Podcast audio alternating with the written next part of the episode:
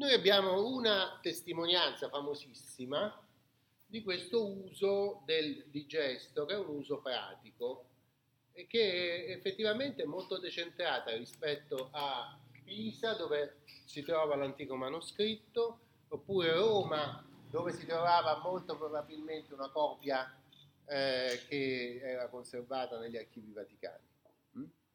A parte il fatto che è molto sorprendente che la copia che era presente nel 1090 sia andata poi perduta. Perché se era così importante, venerata come la copia di, che si trova a Pisa, avrebbe dovuto essere conservata nell'archivio vaticano. Sono tutte congetture, vedete come mai vi dico è un problema così grosso che molti grandi studiosi ci hanno perso tutta la vita e non l'hanno risolto. Poi sono morti e niente da fare. Niente. Eh? Però invece vediamo il risvolto storico attraverso la menzione, la prima utilizzazione pratica in giudizio di un frammento del digesto, che è testimoniata da un documento famosissimo, noto a chi fa storia del diritto fino dal Settecento, che è un processo che si tenne in un villaggio della Toscana, non lontano da Siena, che si chiama Marturi. E la data, vedete per bene, 1076. Cioè un po' prima della compilazione della Collezione Britannica, qualcuno ha utilizzato un frammento del digesto, ma non per copiare pezzi, bensì per difendersi in tribunale, per avere giustizia in tribunale. E questa è la cosa interessante perché se nell'ambiente ecclesiastico noi abbiamo una uh, raccolta di testi che potenzialmente potrebbero usare, essere usati in tribunale, noi vediamo che una quindicina d'anni prima, in un paese molto molto periferico, perché queste zone appenniniche intorno a Siena sono molto selvagge, quindi c'era pochissima gente, non era certo un centro che si può essere, può essere definito un centro culturale. No? Però eh, in questo centro si svolge una controversia che è molto ben documentata perché ci sono eh, documenti che sono sopravvissuti nell'archivio del monastero del Monte Amiata. E quindi noi sappiamo cosa era successo e sappiamo cosa dà origine al processo che ci è testimoniato da questo documento del 1076 che è chiamato il Placito di Marturi. La parola placito eh, è la tipica parola carolingia per indicare il processo e, e proviene dal latino placet, che vuol dire piace, e che indica per alcuni, insomma, il primo significato è che nel processo si dà una sentenza che piace al giudice. Il giudice dice ci piace dare ragione a X e torto a Y. No?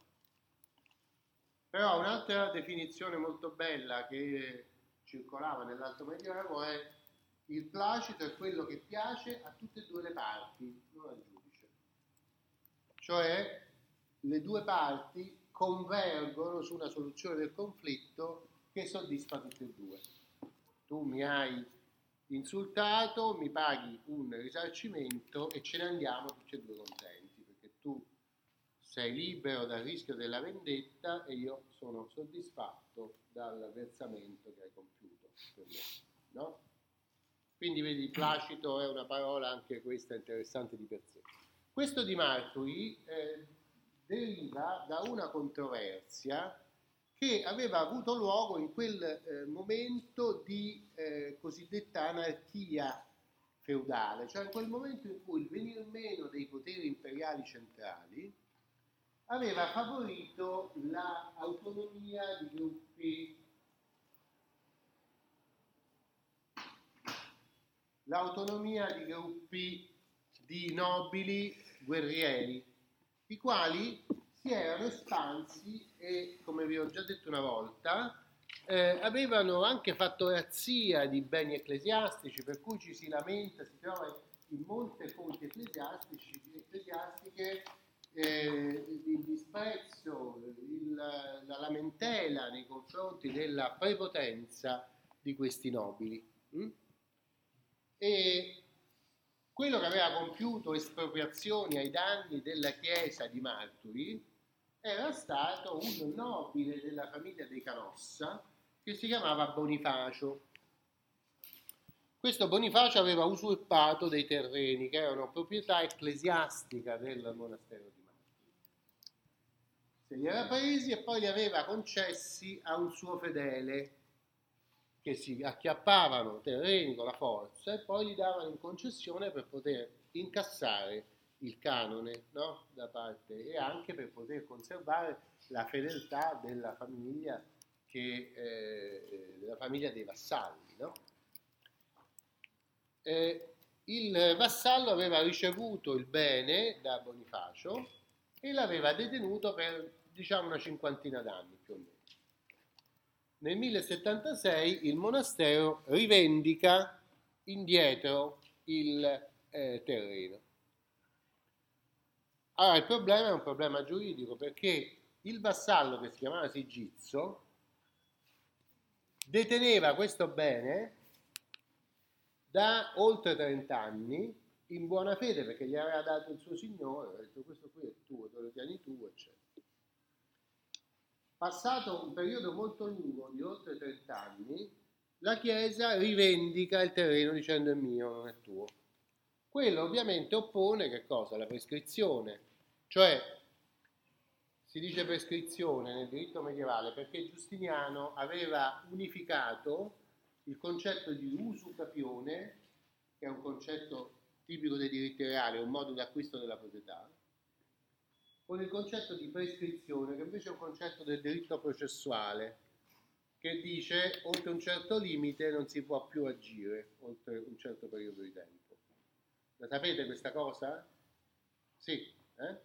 Quindi nel diritto dopo Giustiniano, il diritto romano volgare e poi il diritto medievale, dice prescrizione acquisitiva, perché Giustiniano aveva detto la prescrizione e il suo capitolo sono la stessa cosa e quindi per prescrizione tu puoi acquisire, cioè la prescrizione è un modo d'acquisto della proprietà.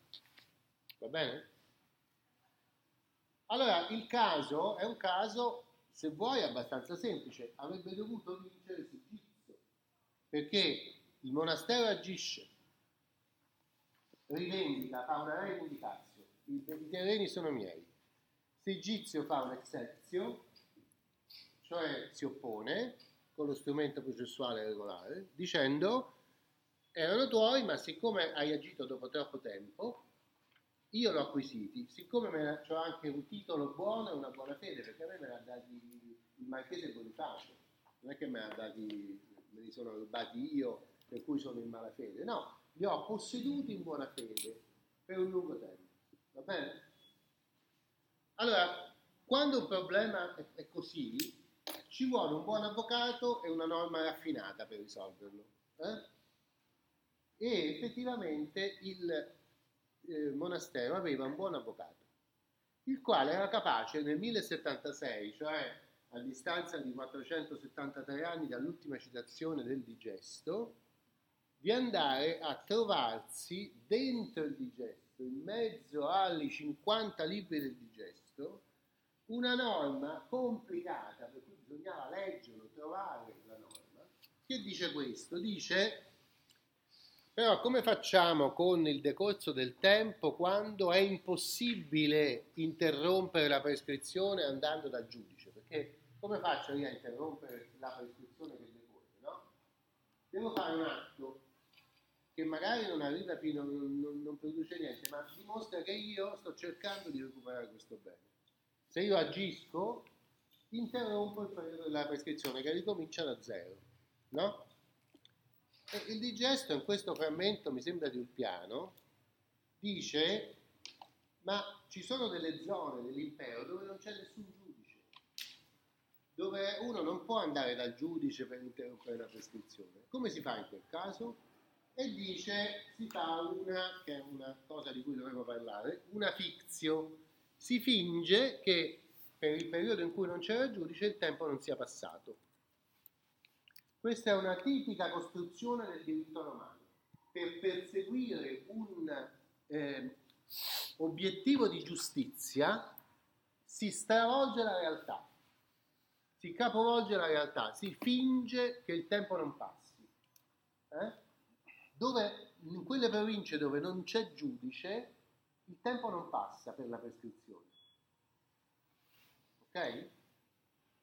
È un concetto molto raffinato per dei medievali del 1076, perché nel mondo medievale questo stravolgimento della realtà poteva avvenire soltanto da parte della divinità, Dio sì che faceva cose impossibili, cioè miracoli, ma l'uomo no. L'uomo è nelle mani di Dio, lo può invocare soltanto da Dio il miracolo, ma non può dire la giustizia, la razionalità umana eh, incide sulla realtà dicendo se non c'è giudice non passa il tempo. Che non è vero affatto. Dove non c'è giudice il tempo passa, la natura vuole che il tempo passi, no? ma il diritto è talmente forte, è talmente fittizio, talmente artificiale, eh? è come un ponte che ti fa passare da una parte all'altra del fiume, dove la natura non ti farebbe passare, no? è artificiale ed è artifici intellettuali, come questo. Facciamo finta che il tempo non passi, ok? Allora l'avvocato del monastero dice, ma guarda che quando Sigizio stava facendo passare il tempo della prescrizione, chi era il giudice competente di questa, di questa zona? Il marchese Bonifacio, cioè quello cattivo, quello che aveva usurpato la terra. No? Come faceva il monastero a chiedere giustizia proprio a quello che gli aveva usurpato la terra?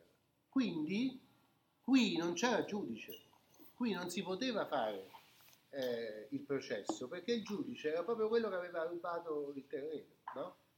Dunque si applica il, no, il principio di giustizia che io fondo su una norma che trovo nel digesto. Mm? Allora, questo è il punto eh, di questa X. In mezzo, tra queste, tra queste filiazioni testuali, che sono problemi filologici, c'è una realtà storica, cioè c'è gente che è capace, che è talmente consapevole di un nuovo equilibrio fra norma e giustizia, che è capace di andare a cercare un principio di giustizia molto astratto e molto artificiale, in mezzo ai 50 libri del digesto, che se voi, come vi invito ancora una volta, andate a sfogliare, vedrete quanto è difficile cercare. Eh? E questo è il segno più evidente di un risveglio culturale per il quale occorre la stessa energia che si può dire occorre per conquistare l'Inghilterra, conquistare l'Italia meridionale e fare la crociata. Cioè un'energia che cominciamo a vedere nella seconda metà dell'undicesimo secolo. A domani.